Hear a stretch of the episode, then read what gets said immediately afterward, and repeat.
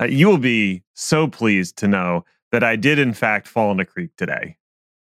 I know you did. You don't have to. You don't have to say it at any point. It's just it's just always true every the day. assumption is always that you are somehow underwater. I've never been fully immersed. I've never been underwater. It's never gone to bl- above the hip, as it were. Well, I mean, it's still an impressive number of times you've fallen in a creek, considering my number of times I've fallen in a creek is none. It sounds like you're just not trying hard enough. That's fair. Yeah.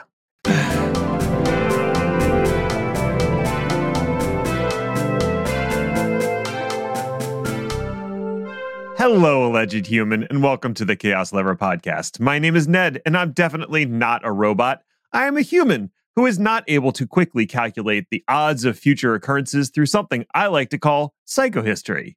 I definitely will not override my three rules with a subtle rule zero to protect humanity. With me is R. Chris Hayner, who is also here. Hi, Chris. I like the fact that psycho and history are spaced. I know they're not in the book, but I I never understood why he called it psychohistory to begin with, right? Well, I just assume it's because the past of our species is complete lunacy. Well, that is true. See, I thought it was some sort of shortening of psychological history. Yeah, that's exactly what it was. But for the purposes of this joke, Oh, we don't do jokes. You're on the wrong podcast. This is very straight laced. Maybe it's because you're a robot. I mean, yes. wait a minute. that was that was the joke all along. Chris is the robot. well, now that we've gotten that out of the way, this is our annual follow up on our predictions episode from last year. Which everyone, I'm sure, has reviewed multiple times and remembers completely. Oh, yes. I assumed everyone was taking copious notes a year ago. So we don't actually need to review what any of those predictions are. I got a few, you got a bunch. That's the episode. Yeah, yeah, pretty much. Good work, everybody. I like how I say this is our annual tradition when this is like the first time we're basically doing it for Chaos Lever. It still counts. I suppose. First annual is, in fact, annual. All right. I like that. We'll go with that then. So, this will be a little bit different than our typical episodes. And there also, you probably already noticed, there is no tech news of the week because it's the holidays and we're lazy. And there's no news. The news has stopped. It, it just stops and it will resume in the new year. That's how no things problems with the purchase of Figma by Adobe or anything. God, I kind of like really want to talk about that, but we're going to have to save it. It's the best possible outcome, if we're being honest. Especially for the people at Figma. And just creatives in general. How come nobody has ever ended a relationship with me by saying, here's a billion dollars? Well, you just didn't get it in writing ahead of time. That's probably part of it. Yeah. It's i- instead of like a prenuptial, it's like a pre prenuptial. Right. So, all right. 2024 goals learn to read. Oh, no, we've established that reading is pointless and that podcasts are the future. so, we are going to go over our predictions from earlier this year, essentially, and uh, see how we did. And of course, the answer is I did amazing. Everything I said was right. No notes. And Chris, well, you tried, buddy. is also here.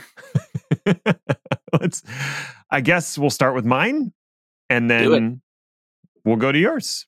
Okay. All right. So, my first prediction was about outages and how we're going to see more outages in 2023 than we saw in 2022, but people will care less about that. So, let's see how I did. I found a fun listicle from CRN, which every time I say a listicle, I cringe a little bit, but sorry, everyone. I found a list of the top 15 outages of 2023 and uh, there's some good ones in there. I, I blanked most of these out. I don't know if you remember them. If we could give an award for most outages of the year, Microsoft would win handily. Yeah, it's a bad one. Yes, but in some ways, I don't think anybody mind, minded all that much, and, and we'll get to why in a second. They had major Azure and Microsoft 365 slash Office 365 outages, including Teams. Now, the first of those Azure outages, those are super disruptive and bad. Like people have important things that they do in Azure, like offering services to other people, applications, whatever. Teams, it's more like a vacation. Oh no, Teams is down. I'm like, so sad. Where's my fainting couch? Yeah, right. The reality is that people are more sad when it comes back. Yeah, that is the actual uh, groan that you hear collectively when the services come back up. So uh, there were at least four major outages in January, March, June, and September. Now, there's no December outage as of this recording, but hey, there's still time, Microsoft. Keep that quarterly streak alive. 10 more days, man. That's double digits. Plenty of runway. you got this. So that was Microsoft. Oracle Cloud had a two day service outage in February because of DNS, because it's always DNS. But no one noticed, of course, because it's Oracle Cloud. Oracle has a cloud? You're just making stuff up. I know. I, I shouldn't confuse people by saying that Oracle has a cloud that anyone uses. That's not nice. I'm sure somebody, I, I think Zoom uses it, but we're in StreamYard, so it's fine. Google had a fire slash flood in their Paris data center in April, which resulted in 90 services being impacted in Europe and permanent data loss for some of the cloud instances. Yeah. So it turns out See, they, they had these things called availability zones, which all the cloud providers have. But all of their availability zones, or at least a lot of them, were in the same data center, which is um that's not how zones are supposed to work. Definitely not. Fully independent and completely redundant, I believe, is the definition. Yeah. So it, it turns out that yes, they had separate power feeds and separate internet feeds and physically they were separate in the building. But the thing is, if something goes wrong with the water system and the whole building floods, it doesn't really matter that you did those other things.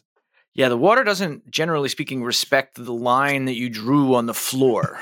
I'm imagining like a wave crashing towards and then just stopping and be like, whoa, whoa, that's availability zone D. We can't go in there. Ah, real parting of the Red Sea kind of moment there. Cisco, this one was great. Uh, they had an expired root certificate on their SD WAN V Edge platform. Now, this didn't result in devices not working anymore, but the thing is, you could no longer connect to them and remotely configure them, which is like kind of the point. Yeah, so mind your certificates, I guess, uh, would be the lesson from that. AWS had a Lambda issue in June, which impacted a whole bunch of other services on the platform because those services rely on Lambda. Sometimes using your own services is a bad idea. And this is definitely not the first time that interdependence between services has brought down large portions of AWS. Or even just fun things like having, say, for example, your downtime dashboard stored in S3. in the same region where everything's down, yeah, maybe maybe that's a bad idea. There's a bunch more outages. You know, check out the post if you're interested. But I think I've made my point. So, were there a lot of outages? Yeah. Were there more than 2022? That was harder to say. I found a report from Uptime Intelligence. It's their annual outage analysis report. And looks at data center outages, and ostensibly all of these clouds are in data centers. And according to their survey data, outages decreased from 78% of respondents having an outage in 2020 to 60% in 2023. So that's good. But even they question the validity of the reporting. And this is only data center outages, not counting application errors and cyber attacks. So I'm going to give myself a maybe on this one. Yeah, there's going to be a couple that are in this category. And the biggest problem is the amount of data that we would have to crunch is so vast. And some of it's not even collected yet. That's true. That is one of the problems about talking about everything that happened in 2023 is that the year is actually not over yet. Which that's going to come up a few times.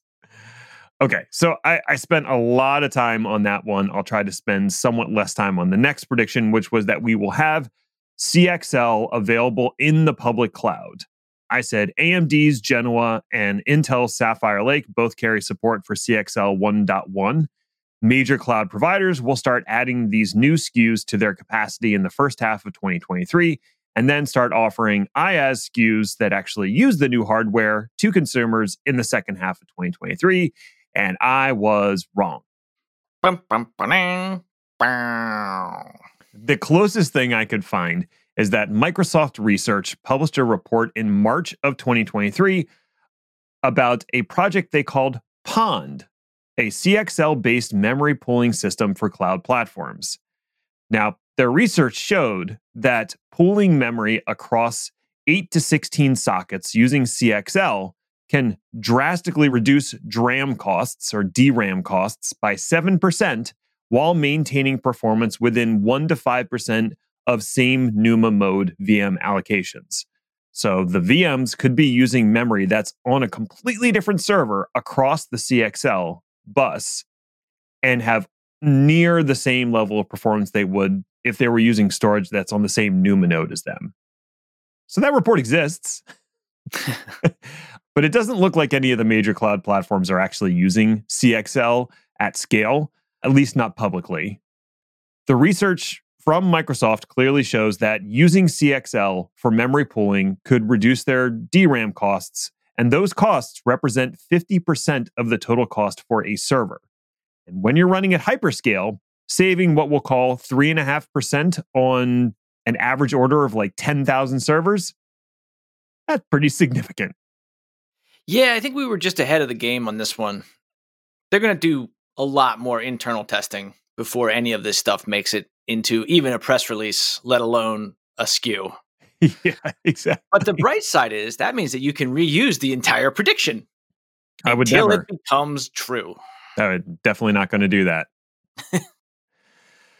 Next prediction was that Elon will be CEO of less companies. And my best guess is that he steps down from Twitter gracefully, and then we see a rapid succession of CEOs churn through Twitter. And I said that we were we would see four different CEOs by the end of the year, and that Musk will also be forced out as the CEO of Tesla. Uh, I was right and wrong, Uh, you were wrong. mostly wrong. Elon Yeah. did step down as Twitter CEO in June of 2023, replaced by Linda Yaccarino. Who is she? She was formerly in charge of ad sales at NBC Universal and before that, the COO of Turner Entertainment. Her primary job is to basically convince potential and current advertisers that Twitter is not an alt right cesspool toxic to any brand that comes near it. Ironically, the biggest liability in this venture is previous CEO and all around douchebag Elon Musk, who recently told advertisers to, quote, go fuck yourselves. Twice. Yes. Amazingly, Linda has not quit, proving that she is either extremely tenacious or masochistic, or both. Hey, I'm not here to kink shame anybody.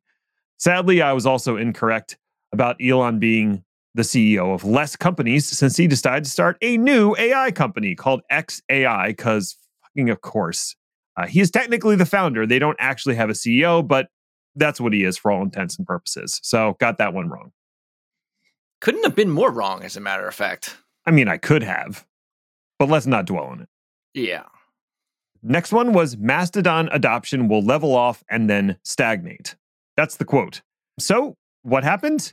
Yeah, no, I was right about this one. Yeah, yeah, that one you couldn't have gotten more right. God, that felt weird saying out loud. ah, I'm sorry to make you do that. I looked at a website called Mastodon Analytics that gathers analytics from Mastodon, ostensibly. And it says that there were about 8.1 million users at the start of October 2023. That's the latest numbers they have published. That's compared with 5.3 million users at the start of the year. So, you know, growth. But more important is the active users account, which was 1.7 million at the beginning of 2023 and is still 1.7 million at the start of October, with a gradual decrease over the year and then a strange spike in July. Hmm, wonder what that corresponded with. And then a steady decrease again. So I'd say what we're seeing is new people come to the Mastodon platform. they grow bored, and then they abandon their account. So the accounts live on unless there's an active effort to close them, but no one's actually using the accounts after a certain amount of time. Yay. Yeah. I mean, this one was not that hard to see coming, I don't think. No, it was not. There is just so much in Mastodon's way. like how difficult how and I'm putting air quotes here difficult it is to open an account and actually like find other people. It's not that hard, but it's like it's harder. Yeah, there's that. But in, as a counterpoint, I would point to the relative lack of success that Bluesky has had. And True. Bluesky is basically Twitter. Maybe what people want is not Twitter. Well, that's the thing. They do not want anything to do with the toxic cesspool that is Twitter. But the problem is that's where everybody is. Still, yeah. And it's the, that the uh, what is it called? The network effect. It's just called the network effect, yeah. Yeah. it's one of those things where it's so impossible to figure out how to manipulate it and how to predict it. But at some point, everybody's just going to somehow not be on Twitter anymore. Yep, that has not happened yet. We're just not there yet. All right. Next prediction public cloud growth will slow by 30%. Take whatever 2022 growth numbers are for AWS, Azure, and GCP in 2022 and cut them by 30%. So, how'd I do? It was difficult to come across good numbers for Google Cloud, or not difficult. I just I ran out of time. But the growth for Azure and AWS in 2023 versus 2022 well, we only have the first three quarters to go off because they haven't published the Q4 results because Q4 isn't even over. But Azure growth dropped by 40% in Q1, 35% in Q2, and 17% in Q3 versus the previous year. And AWS saw declines of 56, 63, and 55, respectively. So, if anything, I was under the drop in growth. Which I was and am surprised by. I'm not surprised that growth has slowing. I'm surprised that AWS's growth slowed so much. And I'm not sure what what that's all about. Probably something to do with AI. Probably. hmm. I think this is my last. No, I got two more. Two more. Super Cloud will die an unceremonious death. This was more a hope than anything else. I said, I sincerely think that aside from SiliconANGLE, we won't see anyone in the industry continue to use this pointless term. The result? Well, SiliconANGLE keeps using it. I think they're up to SuperCloud Event 5 or something. But if I look at Google Trends, there's a peak of interest in April 2023, followed by a lot of lulls and nothing approaching that initial peak. Based on the cadence of SiliconANGLE's SuperCloud events, that's where the peaks tend to line up. So basically, they're going to keep using the term for their marketing, but I haven't seen any kind of serious adoption outside of them. Unlike other terms such as oh, zero trust, AI, and platform engineering. Hey, speaking of which, my final prediction was DevOps is dead, long live DevOps. And I said, platform engineering is the new hotness, time for everyone to get a new job title and a raise. Yay! Woo! I am now the head of platform development, which is, uh, it ended up being its own episode, at least one. But was I right? Well, I'm not sure what my actual prediction was, but DevOps is still doing fine. Platform engineering spawned its own conference. It was a big subject at KubeCon Chicago, and it's just kind of pervasive at this point. The list of all the platform engineering stuff I've seen and read is pretty immense, but all of them are very clear to say that DevOps is not being replaced by platform engineering. It's still alive and kicking, and that platform engineering is a component of being successful with DevOps. Listen to our episode, it's very long.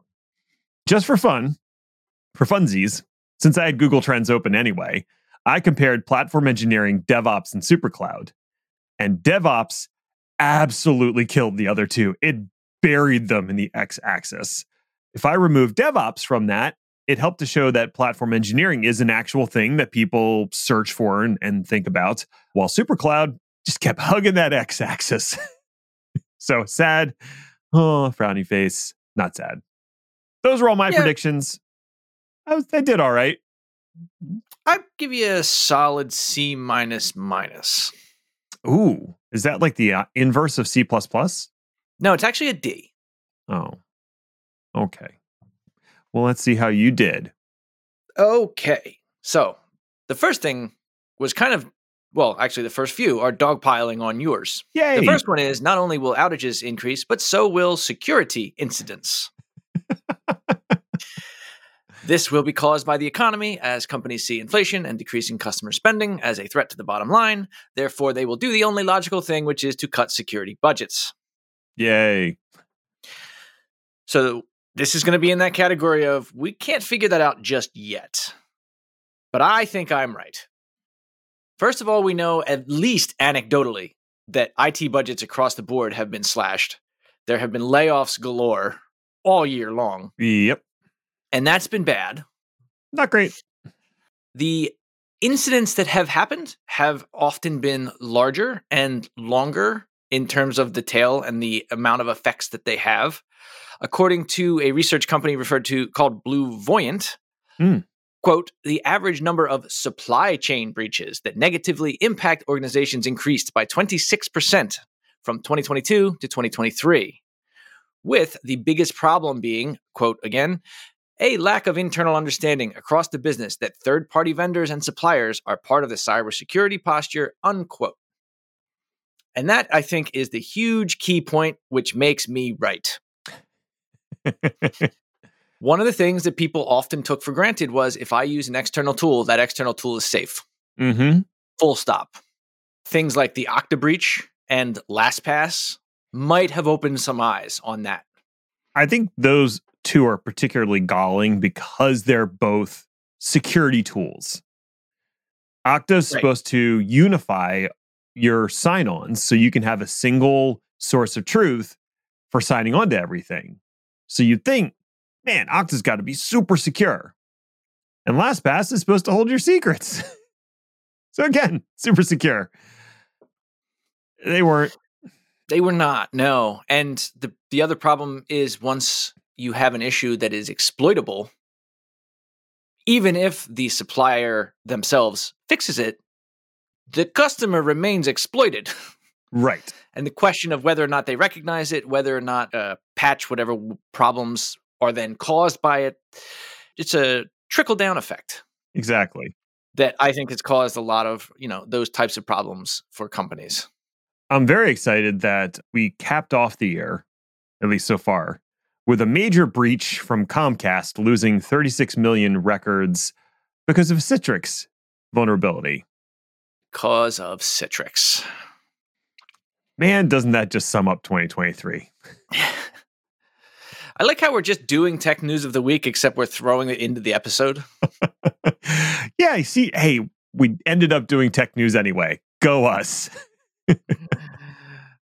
I'm Ned. He's Chris. We know thing. Wait, I didn't even do that right. Damn it. Ah, Okay, moving on. So, similar to your thing about Twitter, I had a thing about Twitter, and basically what I said was he was going to hand over control to Sheryl Sandberg. Seemed plausible. I'm annoyed about this. This is clearly a swing and a miss. The year started, and after so many months of Elon being the only person in charge of Twitter, and I'm using in charge in huge air quotes, he finally hired the aforementioned Linda Yaccarino. As you mentioned, she was a lifer in the media industry.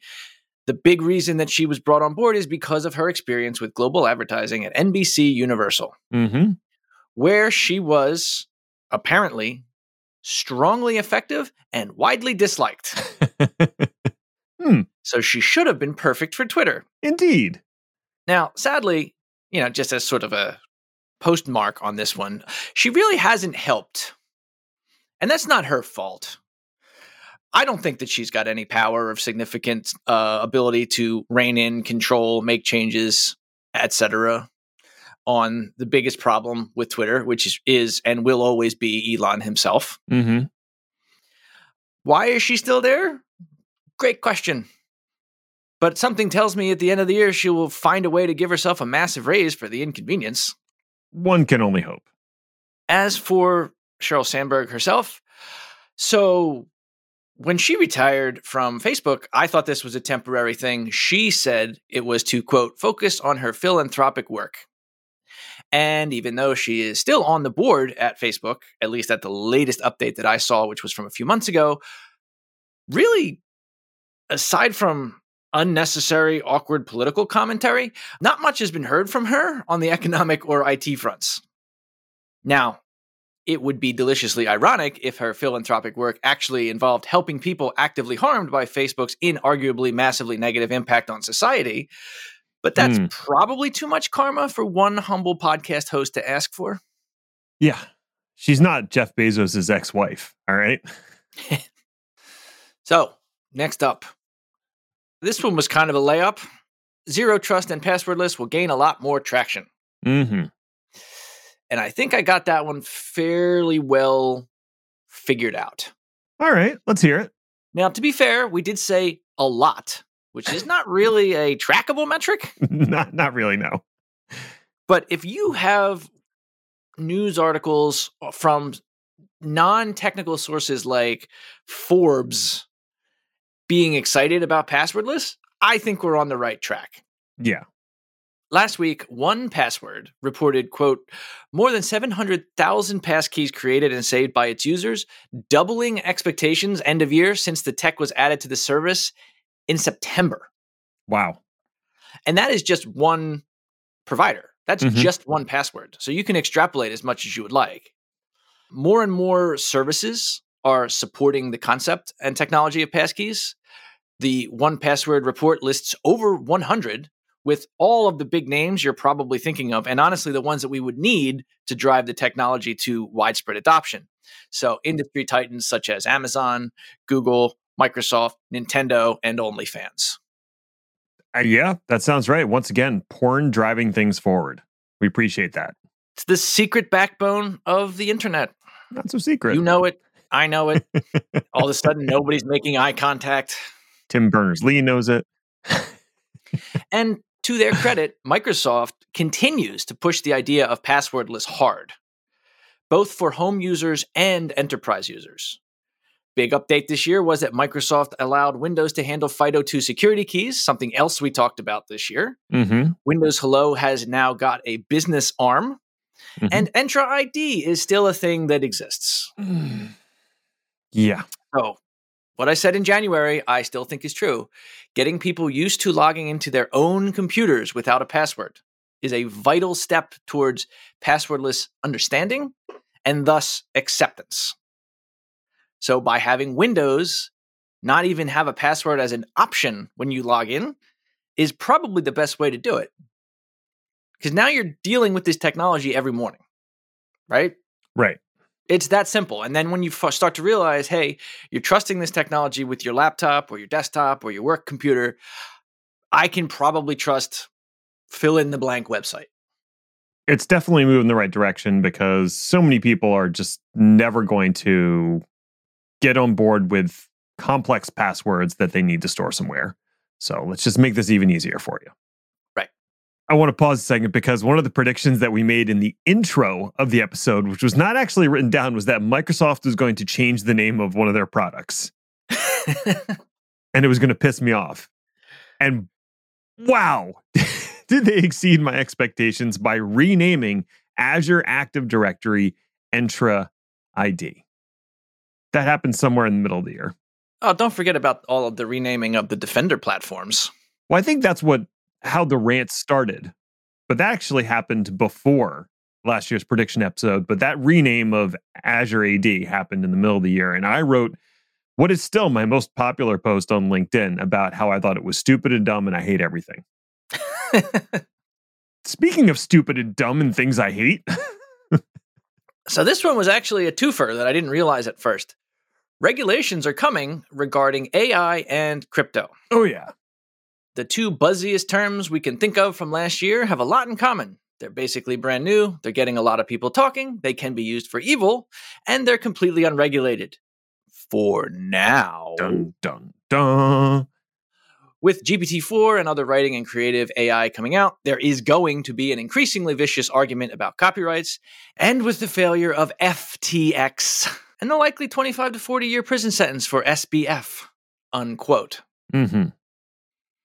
And which made us all very happy. very happy. So, as a result, well, we, meaning you and I, were Mhm. supposed to do a whole episode on this concept, but as usual, you dropped the ball. I'm not Did I? pointing fingers and I'm not naming names, but this is your fault. Oh, oh, I was trying to figure out which thing we were supposed to do an episode on because we definitely did want an SBF. No, we were supposed to do one about all of the AI regulations that have come out this year, Oh, God. of which there were many. I don't wanna. It's so boring to read. The EU put out their Artificial Intelligence Act. Joe Biden signed an AI executive order. Mhm. And all the tech dude bros pissed and moaned about how unfair it all was. Because honestly, won't someone think of the rent seekers? oh, and of course, how could we forget the fights around copyright and usage that ended up causing a joint writers and actors strike that lasted months? Honestly, I think that hammered things home more than anything else because people tried to tune in to the new episodes of their favorite show this fall and they couldn't. Right. So, yeah, long story short, I think we nailed it on the AI front. Mm-hmm. And I think more is to come because so far, a lot of this is suggestions. Right. In my mind, it's just kick the can down the road type behavior thus far. Mm-hmm. And it's probably better that they don't rush. It is certainly good, in my opinion, that a lot of people continue to talk about how dangerous AI could potentially be if left unregulated. And I think some of the conversations along those fronts are reasonable. I think it we, it didn't take nearly as long as I thought it would for everybody to get off of the Skynet argument. Yeah. Really, the problem is going to be much more the mass income inequality and unemployment that's going to come from it. But how do you regulate that in a world that's already massively overpopulated? Uh, well, I guess you just have AI fix it for you naturally. So I guess what I'm saying is, yeah, we nailed it. There are regulations coming down the pipe, but we're all still very sad. Indeed. But there was a bright side. Yeah, the part two of that was me just kind of throwing out some numbers and saying 25 to 40 years for the sentencing of SBF. So, and we talked about this one in great detail too. Not only was he found definitely, unquestionably, extremely guilty, Mm-hmm. he was also shown to be a narcissistic moron by his own completely unnecessary and ill advised testimony, allegedly in his own defense. So that was fun for everybody. Absolutely. I really enjoyed it. And what's his name? The guy who wrote The Blind Side and Moneyball and all that other garbage, The Big Short, Oh, Michael something. yes. Let's go with Michael Myers. Yeah, why not? Michael Myers, that guy. Uh, yeah, he published a book which has been roundly dismissed by everyone that was fawning over SBF. He's just misunderstood. nope, he's actually a liar. Yeah. Well, Michael Myers took to the um, Freakonomics podcast to defend himself, which was the straw that broke the camel's back. I finally unsubscribed. like they were on thin ice for a while. I don't think I'd listened to an episode for months, but that was finally it. I was like, no, you're just no. Yeah. I mean, one thing I learned about that dude was that he was born a millionaire. you did learn that. Yeah. And also, he's incredibly easy to con. Right. Especially if you come from a particular background. Right. So, anyway, thanks to the vagaries of our justice system, SBF will not face sentencing until March 28th, 2024, which is like 100 days from now. Yeah, it sounds about right. at which time he faces a maximum sentence of 115 years. Now, because these types of crimes almost never get max sentencing, I think I was right in the ballpark, and 25 to 40 years might end up being right on. He's still going to spend the most of the rest of his life in jail. And I'm fine with that. Michael Lewis was the author. There we go. And if anybody is interested in listening to uh, a lengthy discussion of Michael Lewis, uh, check out the Behind the Bastards podcast, where they talk about the book that he wrote about SBF, but get into his general life. And it's interesting. At the end of our episode, you brought up everyone's favorite soothsayer, Nostradamus. And he had some things to say about 2023. Yeah, and so if the audience wears glasses, this might be the time to take them off and kind of start to squint. Fair. So, we talked about three predictions for this year. Here's the first one. Like the sun, the head shall sear the shining sea. The black sea's living fish shall all but boil. Ooh. And if we're squinting, maybe? sure. In April, Ukraine pulled off an amazing feat by sinking the Moskva, which is Russia's flagship in, you guessed it, Huh? the Black Sea. Look at that. Now, there were no reports per se of boiling fish, but the sinking was done via a missile attack, so it might have been much warmer than usual in at least the immediate vicinity. All right. Well, stick with maybe. We'll go for it. The second one was a quote, celestial fire on the royal edifice, unquote. Maybe? Sure. If you squint and make the fire metaphorical. This year saw Charles take the throne of England in what people referred to as a stupid, selfish, and pointless act. Mm-hmm. Charles is 75 years old, a moron, and widely disliked, even by English people. This is all true. Yes. The monarchy itself has never seen less support, even from English people. Mm-hmm. And the drama around Prince Harry and Meghan Markle shows no sign of slowing down. And of course, there are the usual reports of the king and his queen consort and their staff being just generally casually racist and out of touch, which I think surprises no one. Not at all. It genuinely seems like everyone involved is awful, which is a shame because the show Suits is a lot of fun. And somehow the freaking Brits found a way to ruin that too. I feel like King Charles and Michael Lewis would really get along. I'm sure that the book he writes is going to be glowing. And then finally, quote, seven months, great war, people dead through evil. The Antichrist very soon annihilates the three. 27 years his seven month war will last.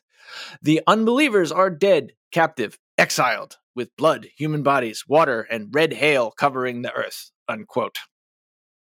Yeah. So, first of all, he says that like every year, Fair enough. or some version of it. It's filled with internal contradictions. It might sound more interesting in the original Latin. I'm not sure. But the problem with those kinds of predictions is that they're always going to be correct. If you squint. Yep. We certainly had a world full of war zones in 2023, which is unpleasant if unsurprising. Maybe we could, I don't know, stop doing that Maybe. not war. Let's do a not war. Oh, has anybody suggested that? I feel like if we told people, you could just not kill each other.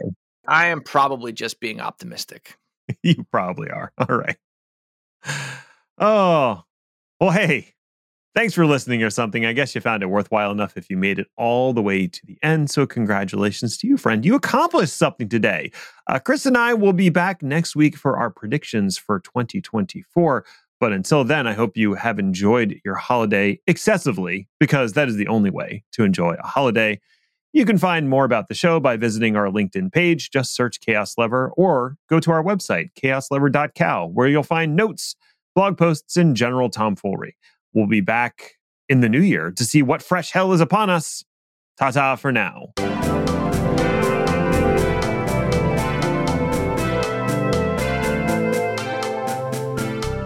Boiling.